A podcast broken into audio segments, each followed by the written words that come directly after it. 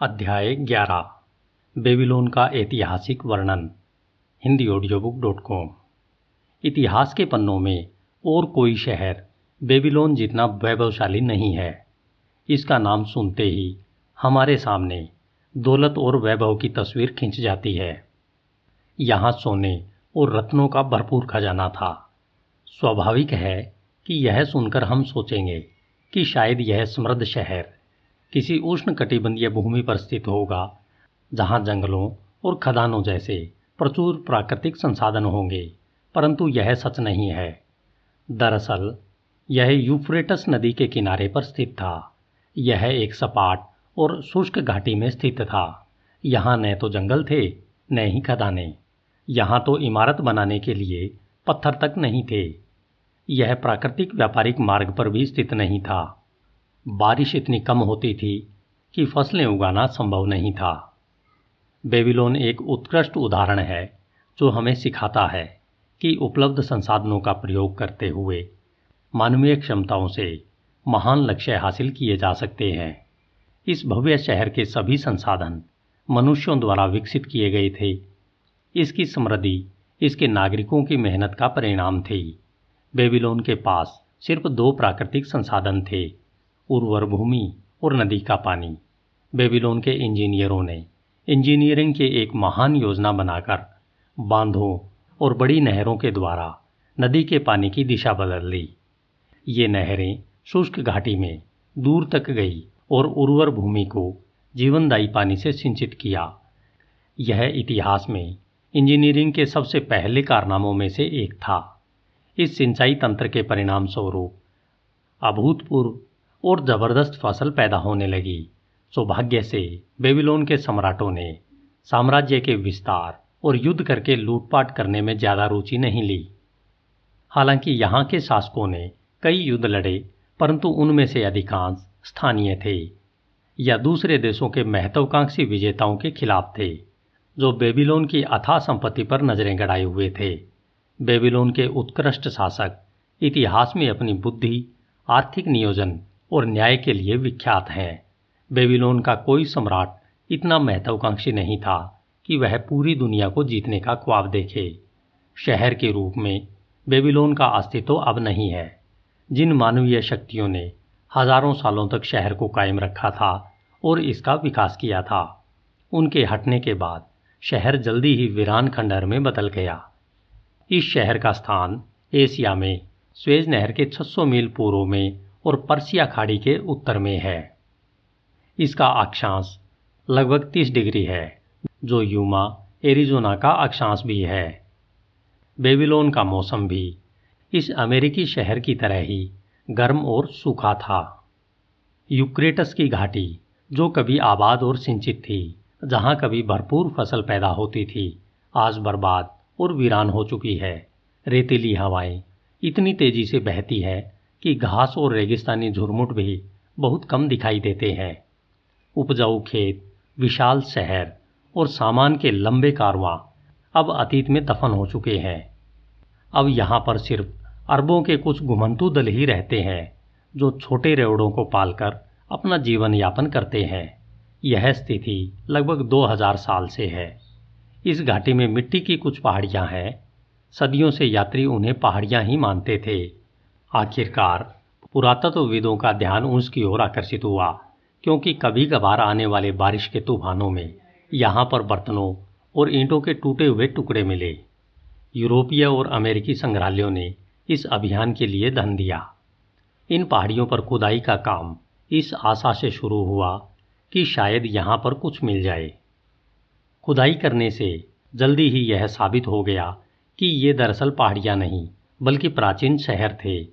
उन्हें शहरों के मकबरे भी कहा जा सकता है। बेबीलोन भी इनमें से एक था। लगभग बीस सदियों तक हवाओं ने इस पर रेगिस्तानी धूल डाली थी। यह मूलतः ईंट का बना था, परंतु यह मिट्टी में मिल चुका था। बेबीलोन का अमीर शहर आज इस हाल में है। यह मिट्टी के ढेर में बदल चुका है। जब तक इसकी सड़कों, मंदिरों और महलों के खंडरों पर से सदियों की धूल नहीं हटाई गई तब तक किसी को भी इसका नाम मालूम नहीं था। कई वैज्ञानिक मानते हैं कि बेबीलोन और इस घाटी के अन्य शहरों की सभ्यता दुनिया की सबसे पुरानी सभ्यता है, जिसका निश्चित उल्लेख मिलता है। यह साबित किया जा चुका है कि यह सभ्यता लगभग 8000 साल पुरानी हो सकती है। इस तिथि के निर्धारण के पीछे भी एक रोचक तथ्य है। बेबीलोन के अवशेषों में सूर्य ग्रहण का एक वर्णन मिला। आधुनिक खगोलविदों ने तत्काल उस समय की गणना कर ली, जब इस तरह का सूर्य ग्रहण बेबीलोन में दिखा होगा। इस तरह उन्होंने बेबीलोन के कैलेंडर तथा आधुनिक कैलेंडर में एक संबंध स्थापित कर लिया। इस तरह से अब यह साबित हो चुका है कि 8000 साल पहले बेबीलोन में रहने वाले सुमेरवासी दीवारों से घिरे शहरों में रहते थे। हम सिर्फ़ अनुमान ही लगा सकते हैं कि इससे पहले इन शहरों का अस्तित्व कितनी सदियों से रहा होगा। रक्षा करने वाली दीवारों के भीतर रहने वाले ये लोग बर्बर नहीं थे, ये शिक्षित और बुद्धिमान थे।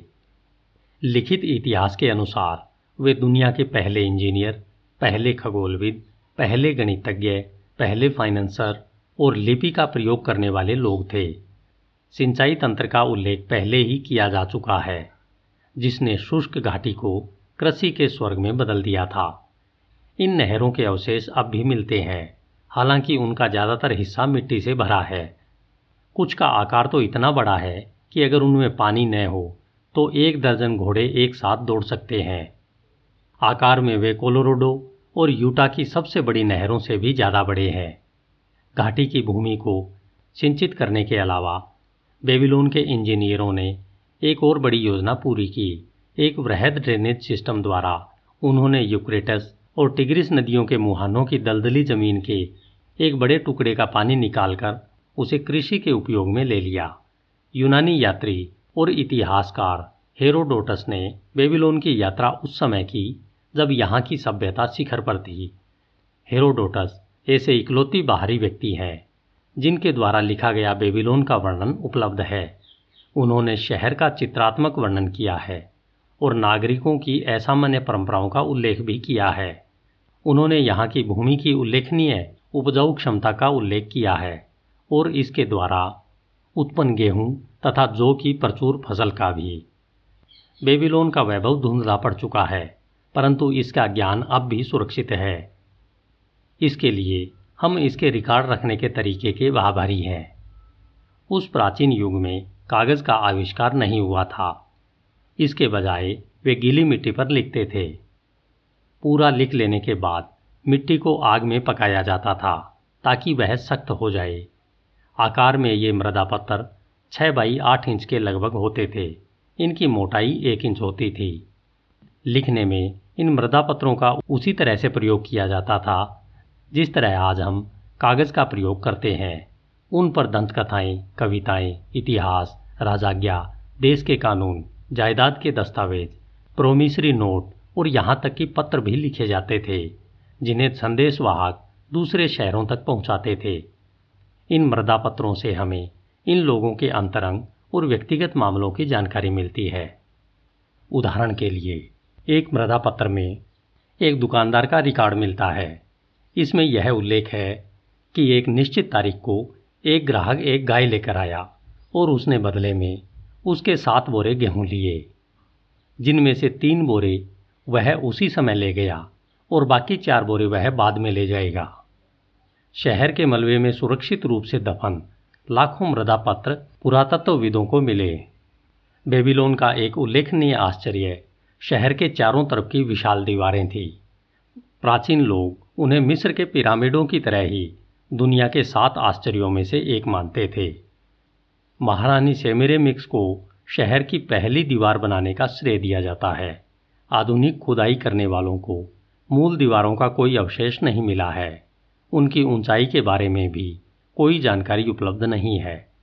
शुरुआती लेखकों के वर्णन के आधार पर यह अनुमान लगाया जाता है कि इनकी ऊंचाई 50-60 फुट के बीच होगी, जिसमें बाहरी और जली हुई ईंटें थी और पानी की गहरी खंदक बनाकर सुरक्षा का अतिरिक्त प्रबंध किया गया था।